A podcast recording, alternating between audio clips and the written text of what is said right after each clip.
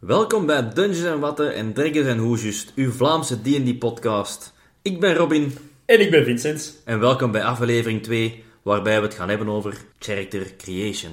Misschien even voordat we beginnen een kleine disclaimer. We gaan het vandaag in veel van onze andere sessies gaan wij het ook hebben over medieval fantasy. Omdat wij dat ook gewoon het meeste spelen, het meest bekende format van D&D. De typische middeleeuwse fantasie met tovenaars, rogues, bards, wizards. Nu, er zijn nog andere manieren om D&D te spelen ook. Je kunt zeggen, ik ben een heel groot Star Wars fan. Er zijn ook Star Wars versies van D&D. Er zijn Harry Potter versies van D&D. Dus ik ben een grote horror fan. Er zijn hele horror met de Call of Cthulhu en zo'n dingen. Maar je voor iedereen wel een soort van Dungeons Dragons. Maar wij spelen vooral de eh, medieval fantasy. En wij spelen nog voornamelijk 13th Age. Dus we gaan het vandaag ook voornamelijk over dat systeem hebben. Maar je kan het vaak ook over het algemeen gebruiken. Ook bij D&D of bij Pathfinder of whatever. Ja, maar Turk is gewoon het makkelijkste voor de beginners. hè. Wij vinden dat gemakkelijk, dus inderdaad. Wij hebben het er al graag daarover. Character creation. het begin van het begin. Inderdaad. Ja, Robin, waar, waar beginnen wij? Jij speelt toch al een paar jaar nu Dungeons and Dragons? Ja. Eh, wat characters heb jij al gespeeld? Eh, Wat was het eerste dat jij ooit... Wat is je eerste groot personage dat jij gespeeld hebt? Dat was Eender, met een dwarven druid. Vertel eens over Eender. Dat is al een beetje... Ja, wacht. We gaan beginnen bij het begin. Dus Eender, je zou denken, hè, een dwerg, een druid. Jij pakt nu ook een, een bundel met papieren. Ja. ja, dat is toch eh, mijn backstory eigenlijk. Want, zoals ik zei, een dwerg en druïde, dat, dat komt niet veel voor. Hè, als je aan een dwerg denkt, denkt inderdaad aan swinging axes en, en dergelijke. Maar daar is het ook mee begonnen, want om even kort mijn eh, backstory toe te lichten, is Eender eigenlijk met een andere naam begonnen. En dat is een lange, dus houd u vast. Allee, één keer, kom. Hij was gekend als Regnus Imperatus Doomhammer, the legendary High Commander, Marshal of the High War Council of the Dwarven King, Chief Berserker of the Dolphosboer, which is known as the Infinite Axis, a top secret commando unit who only takes order from the Dwarven King. En hij is dan dus Eender, de allereerste druïde geworden. Kort schetsend, hij zat in het leger. Hij was daar een eh, generaal. Hij heeft zijn eigen hemel opgewerkt. eh, een status van eh, legend, living war hero. Waar we er eh, vorige aflevering hebben gesproken van. Hij was het van het. Sterk, stoer, alles slim. Maar op een gegeven moment, bij een van zijn campaigns, ja, zat ze eigenlijk in een, ja, in, in een val. En was de enige uitweg eigenlijk een gigantisch groot bos plat, platbranden om zo te eh, ontsnappen. En ze deden dat, maar eh, dat raakte onze Ragnus eigenlijk wel diep in het hart van al dat levende ja, kapot te maken. En, en ja, dat begon eigenlijk te veranderen in zijn hart, in zijn hoofd. En, en, hij had daar heel, heel moeilijk mee. Op een gegeven moment vindt hem daar ook ja, iets, iets ehm zullen we zeggen, een edelsteenachtig. Iets dat glimt. En ehm, hij had dan zoiets van, ja, deze, is, deze, deze moet wel iets van, van het bos zijn. Om, om het een leuke anekdote voor de Vincent te... Het was, zullen we zeggen, the heart of the forest. Oké.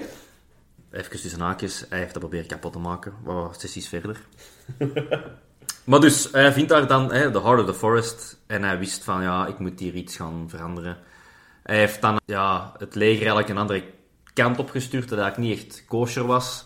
Eh, dat leidde tot de, de afslachting van zijn leger. Hij is, hij is gevlucht, tot hij eigenlijk niet meer kon. Neergevallen, bewusteloos. En ra, ra, ra. Hij werd wakker bij een gemeenschap van druides. En daar heeft hij alles van nul af aan moeten leren. Henceforth, level 1, druïde, kan niks, moet nog alles wat leren. En probeert zijn alles. Hè, zo, eigenlijk, te- ja, zijn eigen op te werken in de wereld terug. Hè. Ja. Maar ja, zo beginnen we hè, met dus eigenlijk, eh, je kiest een klas, je kiest je race, je denkt van, en uw naam? Nee, doe dat als laatste. Dat, Ja? komt, dat komt wel. Want het is het vervelendste, echt, met kop en schouders, om een naam te kiezen. In mijn andere characters heb ik zo ehm, een name generator open gedaan. En denk een uur lang liggen, liggen zoeken en uiteindelijk twee namen samengevoegd om dan iets te hebben waar ik toch een beetje mee kon. Ha, ik ben daar een beetje een valspeler in. Ik lees heel graag ook fantasyboeken. Ah ja, Dus ja, al mijn personages die, Dat is- eh, die ik speel, hebben de naam van een personage uit een boek uit een serie. ehm, Dat is niet oké, mensen. Aragorn is Aragorn van Lord of the Rings en niet een personage van ik heb D&D. mijn personage ooit Aragorn genoemd, maar bijvoorbeeld... Iemand anders wel. Iemand anders wel, dat is waar. Maar ja, weet je, dat is... Sorry, Juna, dit is niet op jou. Maar bijvoorbeeld, inderdaad... ehm, ja, ik vind dat gemakkelijk. Dat, is- dat geeft me ook een beetje een link van... Oké, ik wil in mijn mind's eye, mijn hoofd, het personage er zo uit. En die naam geeft mij dat iets meer een, een, een leidraad eh, om te denken. Ja. Ja? We hebben ook wel van onze Game Master doorgegeven van ja, weet, het is leuk als je zo'n afbeeldingsje erbij pakt. Ja, inderdaad. En ik pak altijd gewoon, inderdaad, zo in de medieval, een leuke afbeelding dat ik denk van, oké, hier lijkt me een kerker het meest op. Je hebt ook natuurlijk mensen die heel graag anime kijken en dan zo gewoon een afbeelding van een anime pakken. en als je in een medieval fantasy zit, is dat, ja, toch een beetje worldbreaking, vind ik. Ik heb altijd anime-afbeeldingen. Ik vind heel vaak dat er ook gewoon leuke, toffe tekeningen bij zijn van fantasy tropes, anime-style getekend. En dat is iets dat mij persoonlijk heel erg aanspreekt. Dus inderdaad, bijna, nee, eigenlijk niet bijna, al mijn personages, als bij afbeeldingetje kijk, ga ik gewoon online zoeken. En Ja. is meestal de anime-afbeelding die mij het meeste aanspreekt. Kijk, je doet maar wat je zelf het leukste vindt, hè, daar niet van. Maar ik heb wel een veto op namen, inderdaad. Dat mag. Iets als Aragorn, Gandalf, eh, nee. Nee, pak dat niet. Dat is, ja, dat is een, weet je dat een keuze als speler gemaakt hè? Er zijn boeken, inderdaad, dat, dat, dat ja... Uiteindelijk, ik heb ook een, een, een naam gepakt uit de dwergenreeks van Marcus Heitz. Die kende niemand, dus dat was oké. Voilà. Maar we hadden het juist even over uw personage. Wat was uw eerste personage? Maar mijn eerste, eh, mijn eerste grote personage was Azof. Azof was een personage... Trouwens, de naam Azof komt uit ook weer een boekenreeks over The Night Angel. Ik denk Brent Weeks dat het eh, geschreven heeft. Ik durf het niet meer zeggen. Ehm, ik vond het een geweldige boekenreeks. Ik heb die boeken ook net uitgelezen toen. Vandaar, Azof was het hoofdpersonage... Was zelf niet hoofdpersonage, was de mentor van het hoofdpersonage uit die boeken. Ik vond het een cool naam. Ik dacht, ah, ik pak die naam. Maar Azof was een rogue. Ik ben ook als eerste personage naar de echte typische rope-trope gegaan. Alleen opgegroeid als wees in de grote stad. Onder de hoede genomen van de local thieving guild. En daar eh, zijn training tot assassin, tot thief volbracht. Ehm, wat was mijn background, hetgeen wat mij tot eh, adventuring aanzette? Bij Azof was dat... ehm, was op een gegeven moment, dat in, in de wereld waarin wij speelden, had onze DM gezegd dat er zijn een paar goden slash icons, belangrijke personen in de wereld, die al dan niet een link hebben met je karakter. Zo had je de Prince of Shadows in de wereld, dat is eigenlijk de grote godsicoon van de dieven. En mijn personage had in zijn background de vraag gekregen van, er is een slechte persoon gehuld in schaduw in uw, in uw stad, vermoord je en dan word jij een van mijn onderdanen, een van mijn ja, subordinates. Azo heeft dat meteen gedaan, zonder naar die mens te kijken, en dat bleek dan zijn een lang verloren meester te zijn. Azov kon dat mentaal niet aan, en heeft dan een pact gesloten met een High Wizard, eh, om zijn volledige herinneringen van die gebeurtenis op te sluiten in een doosje. Goh, van waar komt dat? Ja, ook van een boek. Ook van een boekenreeks. Weer een andere boekenreeks. Ik heb dat wel samengeplakt, vond dat een tof idee. Ik heb dat toen eh, erin gestoken. Waardoor Ace een deel geheugenverlies had. En dus... Cliché. Ja, maar dat mag. Ik blijf zeggen. Absoluut. Clichés zijn leuk. Absoluut. Eh, en je moet het, jezelf, je moet het voor jezelf leuk maken en leuk vinden. Ja. En uiteindelijk, ja, Azov is dan... Zijn grote doel in het spel was zijn geheugen terugvinden, zijn, de schuld die hij heeft bij de High Wizard, bij, bij al de rest, op te lossen. Eh, dat was eigenlijk zijn grote doel in het leven. En zo heb ik mijn personage oorspronkelijk gemaakt. Maar we moeten wel zeggen dat je het onze GM niet gemakkelijk heeft gemaakt. Nee, nee. Want Azot was niet bepaald slecht, absoluut niet.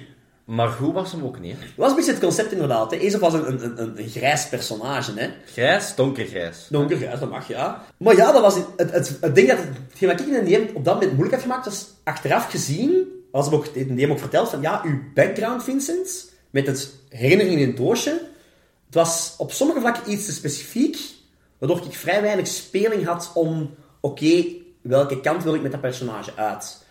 Dus ik denk dat als je een character wilt maken, is het heel belangrijk dat je één, het goed uitschrijft, maar geef genoeg open ruimte voor de verteller om er zijn eigen ding mee te doen. Ja, ja. Ehm. ja, dat is wel heel belangrijk, want dat je inderdaad gewoon je, je karakter maakt, zonder al te veel Je hebt u wel uw backstory. Hè. Je hebt, je hebt, eh, ik, heb, ik heb dit gedaan, ik ben daar opgegroeid en that's it. Dan, kan, dan is het veel, ah, toch moeilijk voor de, voor de DM of GM, hè, want we gebruiken ze wel allebei een beetje door elkaar, maar DM, Dungeon Master, Ja. en GM, Game Master is hetzelfde, hè, om het even te verduidelijken. Ehm waar was ik nou? Heb jij nog toffe personages? Zeg van, of heb ik nog heel een graaf personage ooit heb gespeeld? Ah, eh, ja. eh, van de tweede campaign heb ik Axaldir. Dat is trouwens één dat ik zo lang heb over gedaan, om de naam te vinden. Ehm, dat, dat, dat was de Paladin, maar eh, ik had iets een keer anders gedaan voor het ras. Ik had een Asimar gekozen. Ken ik niet. Dat is eigenlijk een soort ge- eh, gevallen engel. Oké, cool. Dus het heeft eh, een halo, het heeft wings en vleugels. Maar mijn, onze Jim heeft die afgepakt, want dat was te gemakkelijk, te OP, te sterk. snap het ook wel ergens nog, ja. Ja, maar ja, jammer. Jammer. Mm, ja, waar is dat? Want een OP-karakter maakt het spel minder leuk, hè? Absoluut. Ja, dat is ook zoiets, eh, het verschil tussen twee soorten spelers. Hè. Eh, Ja. Je hebt de roleplayer en je hebt de, ja, de competitive player, zullen we maar Ik weet zeggen. dat jij heel graag een world-changing karakter hebt dat Ja. oppermachtig is, sterker dan al de rest. Maar, puur roleplay gewijs. Ja, Want ik was een paladin, daarom ik van. Eh dat heb ik dan later veranderd naar paladin slash fighter, dus dual class. Maar ik had er eigenlijk niet goed bij nagedacht. Ehm, een half elf bijvoorbeeld. Als je dan een fighter maakt, al de stats en combos spelen op elkaar in. En dan kun je echt een OP-character maken. En dan zijn dat in mijn ogen gewoon aan het spelen om alles en iedereen te verslaan. Wat het inderdaad niet leuk maakt op den duur. Want dan moet een GM zo een sterke monsters gaan, gaan dat het doenbaar is voor u, maar voor, voor uw medespelers gewoon niet meer, aan, allee, niet meer haalbaar is. Je speelt het personage dat je in de hoofd hebt en ja... Ja, maar inderdaad, eh die Axaldir, die zijn backstory was veel generieker en minder uniek, vind ik. Oh, ja, dan moet ik dat ook. Ja, dus Heel kort, leg het heel kort uit. hij heeft een curse mark. Ah, voilà, zie je dan. Een beetje afgeleid van Naruto en Sasuke. Een curse mark. Want blijkbaar ben ik niet de enige die van anime houdt. Blijkbaar, blijkbaar. Maar eh, ja, het, het moeilijkste was eigenlijk... eh, mijn karakter was doodgegaan, terwijl mijn medespelers, hun karakters, gewoon doorgingen met het verhaal. Dus moest ik eigenlijk een manier vinden om mijn karakter terug te implementeren in het verhaal. Hebben we, by the way, nog niet eigenlijk verteld, maar een van de dingen die Dungeons Dragons zo super leuk maakt en interactief maakt en de spanning erin houdt, is het Zeg feit- nu niet dat ze doodgaan, dat dat leuk is. Nee, maar dat houdt wel de spanning erin. Dus het feit van, je maakt een gemaakt personage, je steekt daar veel tijd in, Het is een stukje van je ziel dat ook sterft, Vincent. maar het kan altijd doodgaan. En die spanning die erin zit, Ja. maakt wel het spel echt. Als je weet, hij kan toch niet doodgaan, goh, weet je, dan gaat het spel, ik denk, veel sneller beu zijn. En onze GM heeft dat heel, heel goed aangepakt, vind ik. Want hij is wel zoiets van, "Oh, ik wil het jullie niet aandoen, maar sorry, ik heb zo gerold en het zal zo zijn. Hij zal wel ons opportuniteiten geven van, hé hey mannen, denk eraan, je kunt deze ook doen, hè. Of, hé, hey, je hebt nog een favor hè, liggen dat je het Ja. verdient, probeer dat. Maar op een duur was, het, eh, was alles op. Ja, Al onze ja. resources waren uitgeput en, en dood is dood. Dood is dood. Dat is, dat is, ik, vind dat, ik vind dat ergens nog wel een, in mijn hoofd, ik als DM vind dat een belangrijke regel. Maar Ja. waarom is dat, Vincent? Jij hebt altijd vijf of zes characters klaar liggen, hè. Ja, ik, ik maak heel graag characters. Maar we zijn aan het afwijken uiteindelijk, hè. We gingen character creation doen. Dus we hebben al backstories. Eh, ja, waar beginnen we mee? Ja, ik denk, welk systeem je ook speelt, of dat nu 13th Ages, D&D, Pathfinder, al die tralalaatjes, het blijft hetzelfde bij, oké, wat is mijn ras en wat is mijn klasse waarmee ik ga spelen? Begin denk ik inderdaad met, wat voor ras ga ik spelen? En je hebt die, die basistropes, als in van mens, dwerg, elf. Met elf kun je nog kiezen tussen high elf, dark elf, wood elf, half elf. Maar ook bijvoorbeeld de gnome, eh, halfling, dat zijn zo hobbits in vele van de fantasywerelden. Maar ook een ork kunnen spelen, een goblin, een half-ork. Je hebt zo speciale dingen gelijk draconics, dat zijn zo half draken. Tieflings, dat zijn zo, ja, een beetje dem- demon blood in zich hebben ze. Half, half, hè. Half demon blood, ja. Assimar dan de gevallen engelen. Maar je hebt nog zoveel meer. Verzin iets en je kunt er een ras van maken. Raaf mensen. Jot. Rat mensen. Dan, dan zijn we al ver aan het gaan, hè. Forgeborn, ook van Forgeborn gehoord? Eh, was het niet met dwergen? Dat zijn dwergen die dus inderdaad mechanisch... zijn ook automatons. Dus, dus die Ah. robots hebben gemaakt en daar een ziel in hebben gestoken. En dat is dan een nieuw ras dan Brit- Forgeborn. Pretty dark. Ja, maar allee, ook zoiets... Ik zeg het, uw ras gaat tot zover uw verbeelding gaat. Hè. Als het niet in de boeken staat, vraag het aan een DM. Denk er met twee even over na en je kunt nog altijd een nieuw ras maken. Inderdaad, heel belangrijk, er zijn geen restricties tot de boeken. Staat niet in een boek, bespreek het gewoon. En maak er zelf iets van. Als een. DM het oké vindt, dan is het oké. En welke klassen zijn het allemaal? Klasses, ja. Klassen is eigenlijk... En, en ik denk dat klasses het, het, het, de belangrijkere keuze is van de twee. Story-wise is uw ras heel belangrijk. Natuurlijk, dat bepaalt wie jij zijt. Ehm, Hoe dat mensen nu... hoe aan- mensen, nu, ja, hoe mensen met u omgaan. Op Voilà. café, in, in de dungeons, in de towns, whatever. Maar game-wise, in de combats en zo verder, is uw klasse wel veruit het belangrijkste. Ja. Eh en klasses ja, zijn zoals... Ja, jij had al gezegd, jij had een, pa- een paladin gespeeld. Dat is een beetje een ridder. Heilige ridder. Een heilige ridder, dus een, een crusader eigenlijk. Een kruistochtenaar. Ja, absoluut. Ehm, maar je hebt ook bijvoorbeeld een, ja, een druïde. Iemand die dat nature magie heeft. Zijn de Ehm, groene. ja, een groene. Eh, je hebt dan ook ja, een rook, een dief. Maar ik heb ook al bijvoorbeeld een keer met een bard gespeeld, een muzikant. Super tof. Maar je hebt ook barbarian, dat ook nog, een barbaar. Een boogschutter, een ranger, een, eh, een cleric, een fighter. Tovenaars. De sorcerer of wizard, inderdaad. De typische magische klasse. Maar ook bijvoorbeeld dingen zoals een chaos wizard, necromancer, summoner. Ja, maar bij necromancer gaan we een probleem hebben, denk ik. Dat hangt er vanaf. Ja, waarom, waarom denk je een probleem? Ja, alles is weer bij punt 1, communicatie. Een necromancer, we beginnen bij het begin. Je spreekt meestal met een GM af van, we zijn een goede party, we gaan de juiste dingen doen. En als je dan als necromancer in, in de party wilt komen, dan ga je dat toch echt moeten verkopen aan een, aan een GM. Want necromancers, draait of keert wat je wilt, een dode terug tot leven wekken is niet goed. Dat is slecht. Hangt allemaal van uw background af. En ook van uw DM af. Als je het kunt ver... Ik denk altijd met mijn eigen, maar dat is inderdaad iets waar wij van mening verschillen, denk ik. Als je het kunt verkopen, je kunt netjes opschrijven, dan kun jij Necromancer als iets goed spelen. Mijn, mijn belangrijkste punt blijft altijd, en dat vind ik als DM, spelers kiezen een personage dat je leuk vindt. Pas op, ik heb het proberen te verkopen aan, eh, aan Jonas, onze GM. En hij vond het een goed idee, maar toch blokte het hem een beetje af. Ik had gedacht, een necromancer, maar hè, nature loving, dus ehm, in plaats van lijken te reanimeren, bo ging hem lijken reanimeren als bomen. Dus werden dat eigenlijk wandelende bomen, eh, bomen dat vechten. Ik ken dat wel, triads, Oh, eh, treants.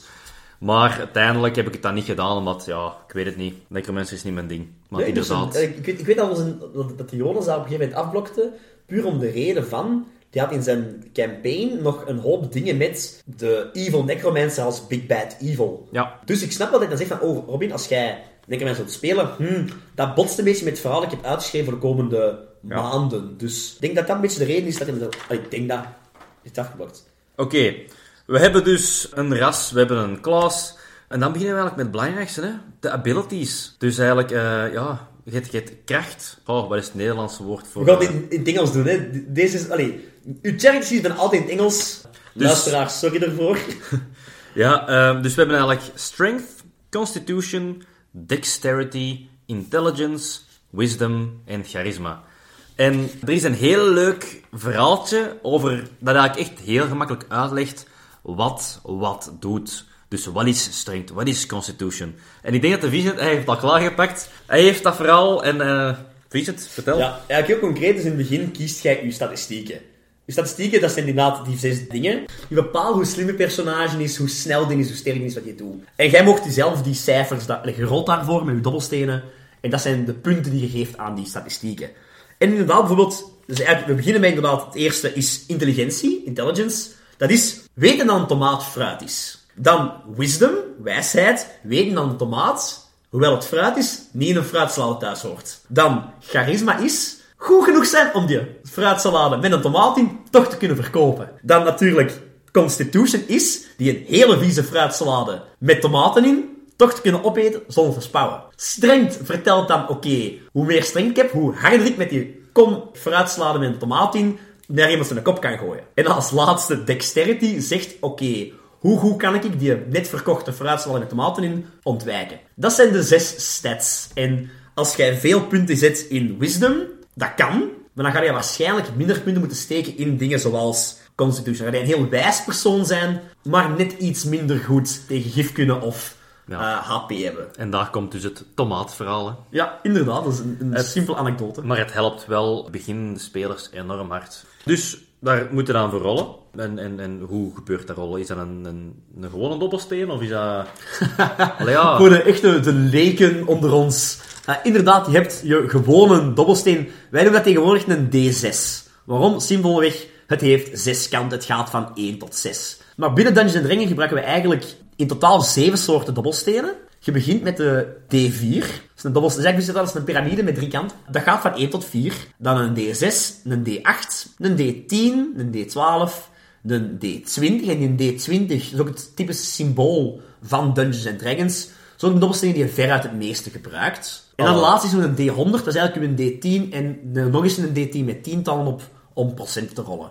Maar die D20, dat is degene die het meeste gebruikt. En die gaan we dan waarschijnlijk ook gebruiken. Hè. Ja, inderdaad, je rolt je statistieken... Wil jij nu al rollen? Eerste is al een 19, jongen! Je gaat die nu al rollen. Nee, nee, nee, nee. Oké, nee, voilà. Dus inderdaad, ja, een D20, ja, dat bepaalt heel veel van je spel, hoe jij rolt. Dat is een beetje het ding aan D&D, het is een kansspel. Om een eh, voorbeeld te geven, mijn eerste karakter, Eender, was eigenlijk heel slecht gerold. Ik had kik een 14, een 14, een 8, een 9, een 17 en een 11. Dat zijn geen, uitblinken, eh, geen uitblinkers. Maar hoe heb je dat uiteindelijk verdeeld en waarom? Dus, dat is een druïde. Die eh, heeft heel veel ehm, van zijn spells, van zijn eh, abilities, eigenlijk uit wisdom. Dus ik heb mijn wisdom het hoogste gemaakt. Ja, omdat een dwerg ja, in vel al niet zo goed is in ontwijken of in dansen of in, in springen. En ook helemaal niet nodig heeft als druïde, heb ik dexterity maar een 8 gegeven. Oké. Intelligence had ik ook niet nodig, omdat mijn spells niet van mijn intelligence komen, maar van mijn wisdom. Strength en constitution is iets dat gewoon eigenlijk altijd handig is. Dus constitution is ook uw levenspunten, dus doe dat niet te laag. Dat is niet Dat is slim. wel een hele logische keuze, ja. En charisma, ja, dat is dan meer roleplay gewijs. Dat is iets heel handig, dat is iets goed om te hebben. Maar als ik, als ik een grumpy old dwarf speel, een koppigert, ja, dan is die charisma niet zo hoog, hè. Nee, nee, nee, nee, nee. Ja, dus, Jij daarentegen? Ja, ik, heb, ik zet bijna altijd mijn charisma het hoogste. Eh, Ja, ja, maar uw Azoth was wel echt bangelijk goed gegooid. Ja, dat is, ik heb het heel goed gegooid. Eh, maar ik vind ook gewoon, dat is ook persoonlijk mijn gameplay. Ik ben graag iemand die met woorden vrij veel kan teweegbrengen. Dus ik zet altijd mijn charisma vrij hoog. Ook al is dat misschien soms niet zo voordelig voor mijn latere statistieken. Ik vind dat leuk om mijn charisma-checks meestal te succeeden. Ja, Dat is een beetje, ja, zoals ik speel. Maar ik heb het er net ook gezegd, bijvoorbeeld Constitution, dat, ja, dat zegt hoeveel levenspunten dat je hebt. Maar al die abilities geven u statistieken. Dus uw strength geeft u duidelijk van hoe hard kun jij met iets slaan. Dus als jij dan eh, een barbarian bent, je, je, hebt een zwaard of een grote eh axe vast en je, je wilt daarmee slaan, is het echt strength dat beslist van, oké, jij kunt zo hard slaan. Zijn jij een boogschutter, dan is dexterity ook dat zegt van, hoe goed kun jij mikken? Hoe goed kun jij met een boog om? Hoe kun je, hoe kun je plaatsen geraken? Dus zo komen eigenlijk al je statistieken een beetje ja, tot zijn recht. Hè. wordt een personage een beetje gevormd, hè. Ja. Maar dus eigenlijk concreet, je begint met inderdaad je ras te kiezen, je klasse, gerold voor je statistieken. Ik zou ze persoonlijk pas verdelen nadat je dan het belangrijkste en grootste werk hebt gedaan. Dat is namelijk je background, je persoonlijkheid hebt uitgeschreven. Absoluut. Het, dat is het, het enige werk dat je hebt als speler. En ook hetgeen dat u de DM waarschijnlijk gaat vragen van, steek daar wat tijd in. Want het is een personage waarbij je normaal gezien lang mee gaat spelen. En je wilt dat dat een beetje uitgeschreven is, zodat je weet dat je hoe dat je handelt in bepaalde situaties. En ik zeg het nog eens, maak het de GM niet Nee. te moeilijk. Inderdaad. Online staan er duizend en één tips en tricks om eh, u te helpen met een goed personage te maken. We gaan, dus- we gaan nu een paar vragen overlopen misschien, Oh ja. die zo helpen bij Het creëren van een personage, Ja. inderdaad. Bijvoorbeeld wat een heel goeie, wat ik persoonlijk een heel belangrijke eh, vraag vind, dat ik vaak een antwoord wil hebben voor mijn spelers, is wie zijn uw vrienden? Wat is uw familie? Heb je vijanden? Waarom Ja. vind je dat een superbelangrijke vraag? Eén, zo geeft je speler mij een lijst van een paar namen die ik kan gebruiken als NPC's, eh, spelers waar ik mee speel als DM. En altijd als ik een broer, een zus, een onkel, een tante, een oude leraar in het spel breng, die speler vindt dat keitof. Van, alright, dat is iemand van mijn background dat hierin komt. De vijanden kunt jij gebruiken als grote slechterik in je spel. Dus met die lijst van vrienden en vijanden kun je zoveel doen. Absoluut, dat maakt het heel leuk om, om te spelen. Een andere vraag bijvoorbeeld is, eh, ook een vrij belangrijke. Waarom laat jij je oude leven achter? Waarom ga je op avontuur? Wat brengt u hier? Heel simpel, uh, uh, uitgelegd van, van mijn paladin, Axaldir. Waarom is hij bij zijn orde van paladijnen weggegaan? Waarom is hij mee op avontuur? En dan is het heel simpel. Ja, hij is een demon tegengekomen, hij heeft een vloek gekregen en hij moet, ja, hij wil zijn, zijn familie en zijn gezin beschermen, dus hij vertrekt, hij loopt weg voor, zijn, voor die demon te gaan, gaan hunten. En dat is de reden dat hem die groep tegenkomt en om hulp vraagt van help mij, please, maak die mee af ja, als je, als je gewoon een karakter maakt dat ja, just happens to be there, dan geef je niet veel aan een DM om, om, om mee, te, mee te spelen. En dat is gemakkelijk voor u in het begin, absoluut. Ja. Maar je gaat er heel veel spijt van hebben. Als je niet, niet te veel, inderdaad, familie, uh, vrienden hebt opgeschreven, want dat is zo leuk. Inderdaad. Nog een andere leuke vraag is bijvoorbeeld, dat ik ook wel graag beantwoord, graag beantwoord wil zien van mijn spelers, is wat vind jij belangrijk in het leven? Dat kan gaan van, ah, ik ben iemand die geld heel belangrijk vindt. Dus uh, als wij in een dungeon zitten, ik ben altijd degene die op zoek gaat naar de schatkisten, degene die de bodies loot, zo'n dingen. Ik kan ook zeggen, ik vind vriendschap heel belangrijk. Dan kun je ook zeggen, geld boeit mij niet, ik ga mijn geld altijd steken in mijn vrienden. Uh, ik ben ook een beetje de healer van de groep, zo'n dingen. Of nee, mijn hele doel is uh, die wraak vinden op de... Mijn vrouw is vermoord en ik wil de moordenaar vinden en die wreken. Mijn hele levensdoel is die wraak vinden. Dus ja, wat, wat, stuurt? Dat is ook wel een belangrijke vraag, denk ik, die je kunt stellen aan de spelers. Hetgeen dat ik ook wel heb geleerd uit ervaring, als je juist begint met zo uh, RPG's en roleplay, dan ga je uh, van nature je eigen karakter mm, een beetje vormen naar je eigen karakter. Omdat dat makkelijk is om te spelen. Ik heb mij daar zelf ook twee keer al mispakt. Uh, mispakt is misschien het verkeerde woord. Ik heb twee keer een, karakter gemaakt dat is toch wel uh, een beetje overeenkomt met mijn karakter. Maar mijn, wat, wat, zou ik doen, is gemakkelijker om te zeggen, wat zou dat karakter doen? Mijn karakter dat ik nu speel, is het ja, volledige tegenovergestelde van wat ik ben en hoe ik reageer op alles. En uh, oké, dat is iets moeilijker om in te komen elke sessie, want dat is altijd direct van, ah oh ja, wat gaat Grace doen? Wat gaat die denken? Maar ik kan eerlijk en oprecht zeggen, dat is veel, veel leuker. Ah, wel, ik vind dat een beetje een dubbele. Ik geloof dat zeker. Dat is ook omdat je volledig uit je comfortzone gaat en je volledig uitdacht om een personage te maken. Maar ik, bij mijn characters probeer ik vaak... Omdat ik... Ik start niet vanuit mijn eigen. Ik start meestal vanuit inderdaad omdat ik nogal veel boeken lees en zo. En nogal veel ay, fan ben van al die fantasy dingen. Uh, start ik vaak vanuit... Oké, ik heb een personage in mijn hoofd. Bijvoorbeeld mijn bard uh, noemde Lando Lamora. Lando van Star Wars. Hm? Totaal niet van Star Wars. Inderdaad, de naam Lando kan Wars. Maar ik wou een alliteratie hebben. Uh, en er is, een, er is een boek genaamd The Lies of Locke Lamora. En aangezien ik Locke niet wou pakken, maar het allereerst een personage was ik dat gepakt, dacht ik, ik ga Lando Lamora pakken. Wat een mooie alliteratie was, vond ik. Maar, ja, mijn hoofd ging naar, oké, dat personage in, die, in dat boek, die een swindelaar, die een verkoper, die een charlatan. Ik wil daar een bard van maken.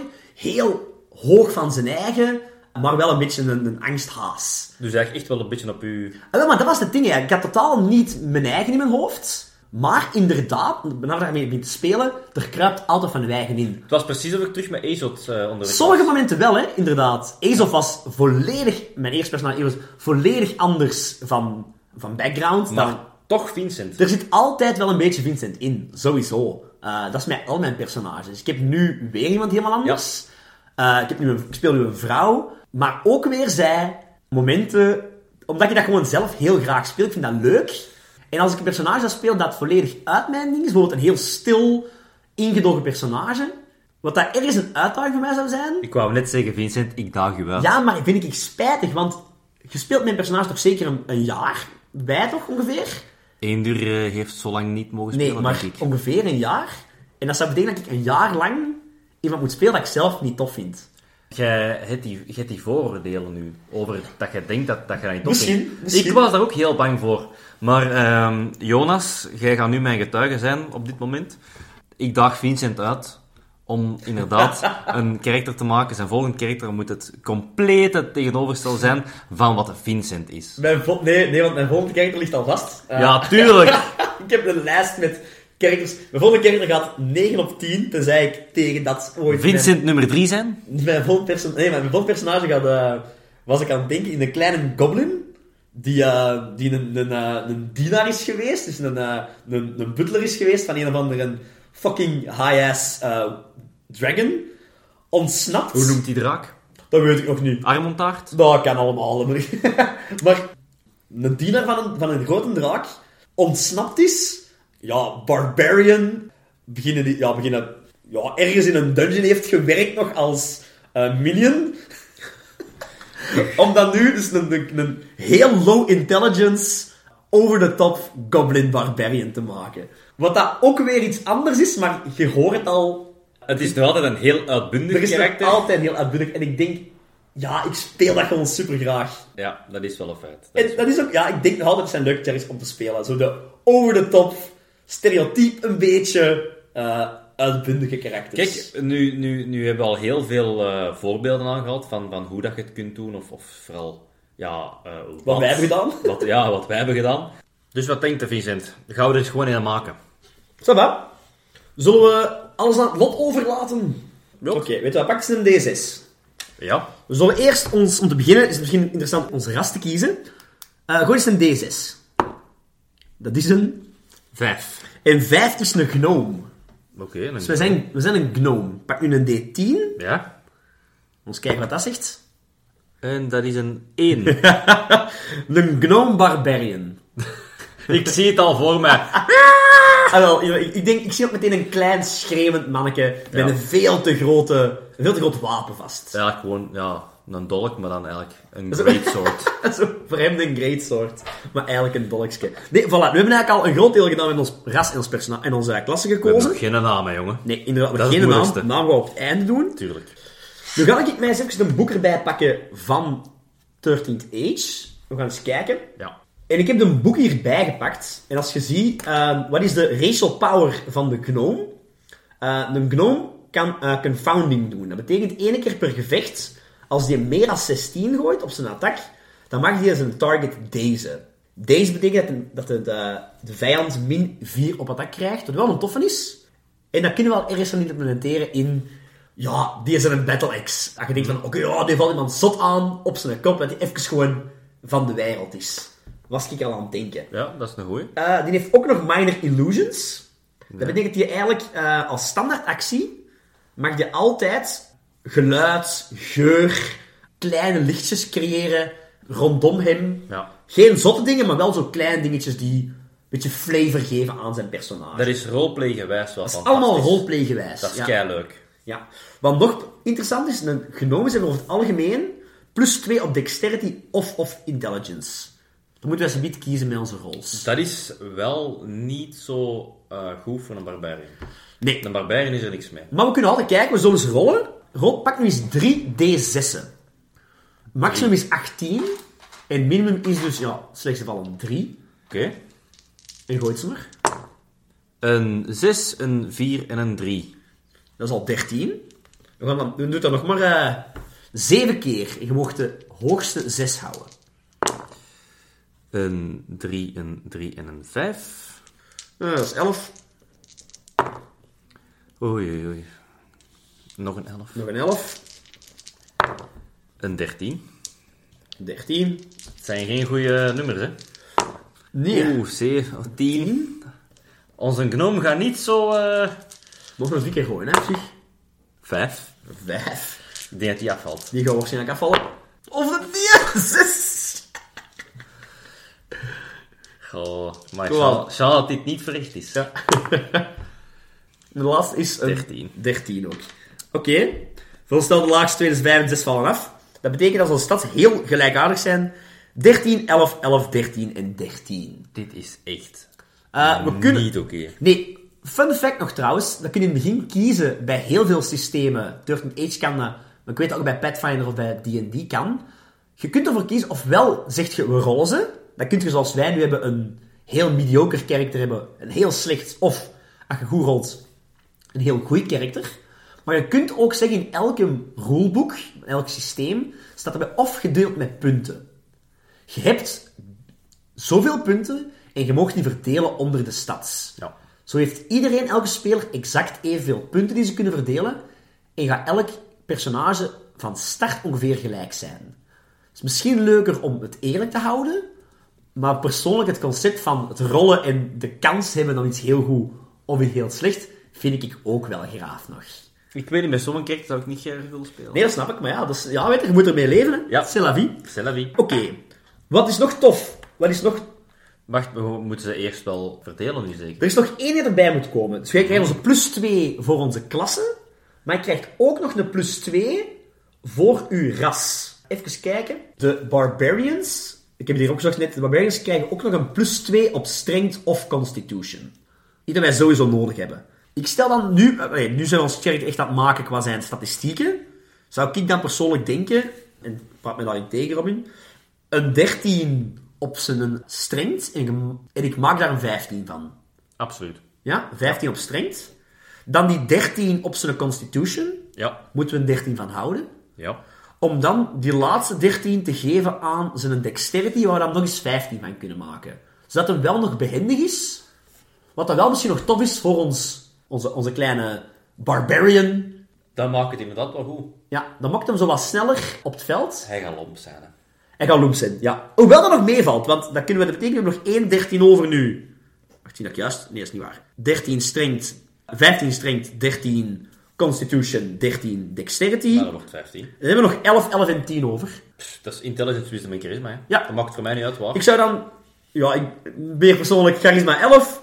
En dan intelligence eh 10, intelligentie 11. Die gaan niet zoveel uitmaken voor ons personage, omdat wij nogal een domme, brute, kleine genoom hebben. Ja, ja. Voilà. Dus dat is eigenlijk het, van statistieken hetgeen het moeilijkste dat gebeurd is. Aan de hand van die statistieken, en dat heeft, elk spel heeft dat, als je naar een boek gaat, daar staat dan bij, oké, als hem uw strength modifier, daar gaat er dan bij staan, plus zoveel, maal zoveel is uw hitpoints. De som daarvan plus zoveel wordt uw eh Eh, we, gaan dit, verdediging. we gaan dit even bekijken. Hoeveel heb ik in strength? Als je dit hebt, ga je uiteindelijk bij de strength Dat was 5. 15, dat wordt dan nu, in dit geval, een plus 3. Wat dan dus, mooi is. eh, Constitution was ook 15, dacht ik. ja. Nee, Constitution was 13. En hoeveel heeft dat plus? Want we gaan ons plus AP. 2 wordt het dan, hè? Ja. Dus dan is dat een plus 2 modifier. ja. Voor eh, mal hoeveel moeten we dat dan doen voor onze HP? Dat zou dan plus 7, dat betekent 9 maal 3, dat is een 27 HP. Voor een level 1 character valt dat keigoed mee. In. 13 Tage wel. In 13 Age wel, ja, inderdaad. Eh, Oké. Dus zo eh heb je inderdaad voor de meeste wel even dat sommetje dat je moet berekenen. Maar dat staat heel duidelijk. op één bladje in uw boek, kei duidelijk. Dan hebben we eigenlijk ja, het meeste... Ja, we hebben de AC, de Armor Class, de PD, de Physical Defense en de MD, de Mental Defense. Kort toegelicht, AC, de Armor Class, is hoe, hoeveel dat je eigenlijk beschermd wordt door wat dat je aan hebt, door je Constitution ook wel. Physical Defense is ook Constitution en Strength, dacht ik. Ja, klopt. Is meer hoeveel jij beschermd bent tegen dingen zoals de fire attack, een ice attack. Ja. Iets dat niet echt uw harnas helpt, maar meer uw eigen huid. Ja. En dan hebben we nog mental defense. Ja, spreekt voor zich. Hoe sterk zijde je psychologisch tegen psychologische aanvallen. Oké. Ons sterkte is qua statistieken zo goed als gemaakt. Ja. Nu moet enkel nog een background verzinnen, hè. En de naam. En de naam. Laat die naam gewoon echt het laatste laten. Ik vind het verschrikkelijk. Maar, Onze Gnome Barbarian. onze Gnome Barbarian... By the way, Gnome Barbarians komen helemaal niet veel voor. Hè? Nee, totaal niet. Dus ik ben al aan het denken, Exiled. Een verbannen... eh, Ah ja, de gnomes zijn meestal een... Die kunnen wel hevig uit de hoek komen, maar nooit niet bloeddorstig of, of vechtend van... Ja, een barbarian, hè. Zou jij dan zo heel dark gaan met het concept van... Oké, hij heeft ooit zo in een fit of rage... Heeft je... Misschien... Ik ben nu aan het denken met... Hij was vroeger op school, in zijn kleine gnomeschool... Werd hij keihard gepest. Oh. Om dan op een gegeven moment... Pesten is niet oké, mensen. Dat is niet oké. Stupid. maar op een gegeven moment in volledige barbarian rage te gaan... En zijn pester per ongeluk te hebben afgemaakt. Per ongeluk. Ha, in zijn fit of rage... Al we vanuit dat nog altijd een goed personage is, ja. We houden het open. We houden het open. Dat, we, allee, dat kunnen we openhouden. Dan laten we de eh, jam beslissen. Ja. En dan, ja, de gnomes, zo'n vredelievig volk. Oh, er is nooit iets ergs gebeurd. Ze wisten niet wat ze niet moesten doen. En dus hebben ze maar verbannen uit het dorp om te laten ronddwalen in de wereld. Dat is één van de wegen die we kunnen opgaan. Ben je nog een? Ehm, om zo eens even na te te denken. We kunnen natuurlijk ook eh, ervan uitgaan dat, het, eh, dat eigenlijk ja, in het leger zat. En een beetje als geheim wapen werd gebruikt, want de gnomes worden meestal... Wat gebruiken ze? Ja, wapens die ze zelf gecreëerd hebben, of, of eh spels. Weet je nog het concept zoals in Lord of the Rings, de Hobbit, hè? Zijn overal, maar zijn zo klein dat ze niet echt worden gezien. Ze worden vaak over het hoofd gezien. Letterlijk. Ja, haha. Maar inderdaad, eh, deze gnome was zo bloeddorstig, zo eh, gewelddadig, dat ze die eigenlijk moeten opsluiten. En gewoon als beest hebben gebruikt als geheim wapen om los te laten op de vijand. Dus die is zo mentaal gekraakt door constant in rage te, en, en slechte omstandigheden te leven, dat hij het beu was. Hij is uitgebroken en de wijde wereld ingevlucht. Ah, dat vind ik ook nog wel tof. Ik ben me zo het concept aan het inbeelden van. Dus inderdaad, eh, een of andere mad scientist van het leger heeft een bende jonge gnomes eh, ontvoerd. Oh. En heeft die allemaal dus inderdaad onderheven aan ook mental eh, experimenten. En dat die allemaal inderdaad over de top raged worden. bij het horen van een bepaald triggerwoord of zo. Je gaat naar de hulk precies. Denk aan zo Mississippi en dan worden die allemaal zot. en inderdaad, dus die, die kleine genoom, ons personage, eh, is dat zo beu, ontsnapt uit het onderzoekscentrum van het leger en is nu een voortvluchteling van het leger op zoek naar wat is mijn origin, waar kom ik vandaan. Ehm, Voilà, we hebben al een paar ideetjes. wat gaan we kiezen? We moeten wel iets kiezen. Jij mag kiezen, mij. Oh, dat is een moeilijke. Het, het geheim wapen en de hulk vond ik wel leuk. Ah, zo dat triggerwoordje. Oké. We gaan voor het triggerwoordje We gaan. gaan voor denk ik. triggerwoord gaan, dus een goblin dwar- eh, barbarian. Goblin die- niet, hè? Eh, sorry, dwarven barbarian. De wagen ook niet. Ah, doe het toch, wacht even. Een gnome barbarian. My god, echt even. Een gnome barbarian. Opgevoed door het leger. Nee, nee, nee, nee ontvoerd. Voer, ja, zijn Wetenschappers. ontvoerd door wetenschappers, inderdaad. Als geheim wapen voor het leger. Eh tests opgedaan. Tests opgedaan. Volledig barbarian, à la hulkachtig. Ja. Maar pushlief, tot hem een, een woordje Tot het hoort. triggerwoordje hoort. En hij kent het zelf triggerwoordjes, hè. Hij kan, als het nodig is, zichzelf naar die rage brengen, hè. En het triggerwoord is meetlat. Meetlat. Want elke gnoom wordt kwaad als je over zijn lengte begint. Terecht. Dus ja, Oké. ehm, ja, ook dezelfde vraag dan van vrienden en familie kent hij niet. Misschien wel vijanden. de wetenschapper. De wetenschapper is de grote vijand. Dr. Ehm, Watson. Dr. Watson. en, his, en zijn hulpje Sherlock. Nee, nee, dat is weer cliché, Dat is Vincent. een cliché, shit. Maar inderdaad, de evil Dr. Watson, eh, die onderzoek uitvoert op zijn... Misschien nog een paar vrienden dan, de mede-hulk Oh. genomen, die nog altijd onder macht zijn van Dr. Watson, en misschien op hem aan het jagen Ik voel zijn het. tegen hun woesting in. Ik voel het. Eén noemt Cornelius. Cornelius. Ja. De andere noemt Octaaf. Annemarieke. Annemarieke. Annemarieke. Octaaf. Octaaf. Pa, zegt ze! Als we nu allemaal Samson en Gert karakters pakken van... Zou Marlijneke! Maar dan is de vraag, zouden we ons een Jim Thor hebben? Kom aan. Als je Marlijneke pakt en Ja. de, de andere Charles Michel, jawel, die gaat dat door hebben.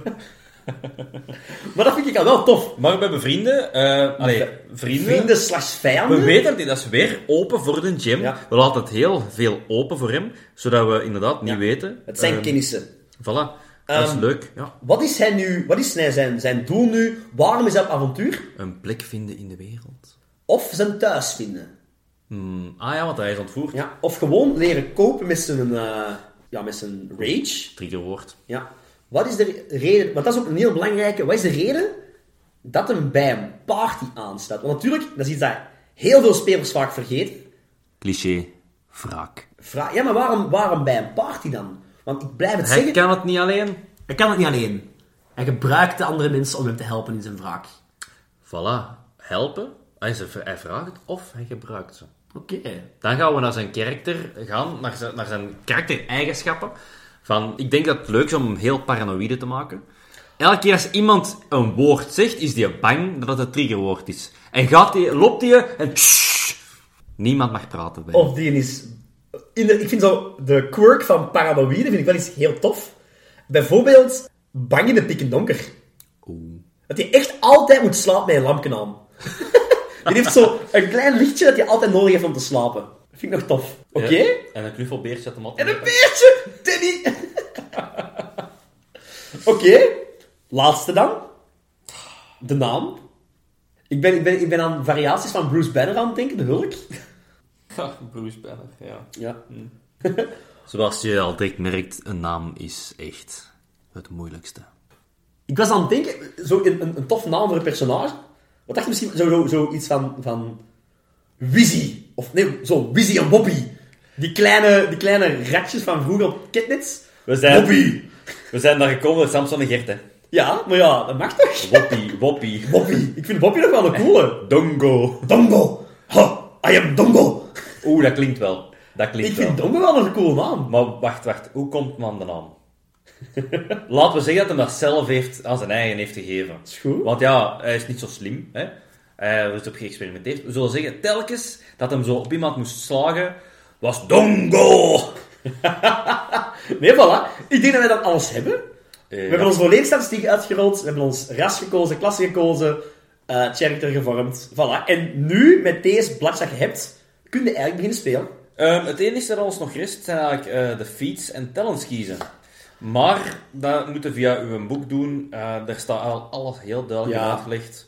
Want eh, er is een tabelletje. Op level 1 krijg je eh, één feat of twee feats en één talent. En dan kun je gewoon verder bladeren. En dan staan ze helemaal heel mooi opgelijst. En dan moet je gewoon kiezen de welke dat jij het Ik leukste denk het belangrijkste, dat geldt voor elk personage gemaakt. Sowieso, vanaf dat je je klasse en je ras hebt gekozen, leest dat deel van het boek. Dat gaat over drie, Ja. vier pagina's klasse, misschien maar één pagina ras, dat is vaak wat kleiner. Eh, lees dat, zodat je zeker weet wat je allemaal kunt. En dan inderdaad je, features kiezen, wat je allemaal kunt. Ja. Maar dat moet je wel lezen. En dat je een backstory maakt, neemt genoeg inspiratie inderdaad van films, series, boeken, maar maak er wel iets van je eigen van. Ja. Zoals Vincent ook heeft gedaan, hij heeft dingen gebruikt van boeken, maar hij heeft dan inderdaad... Altijd van je eigen in, hè. Voilà. En dat maakt het zo tof om te spelen. Dus ik denk dat wij het meeste hebben, we hebben alles. Dus dat is ons karakter. Ehm, we gaan deze karakter bijhouden en we zullen waarschijnlijk deze nog verder gebruiken. Voilà, alright, fantastisch. Misschien te luisteren, mannen. Dit Volgende keer. Ja, Joe. salutjes.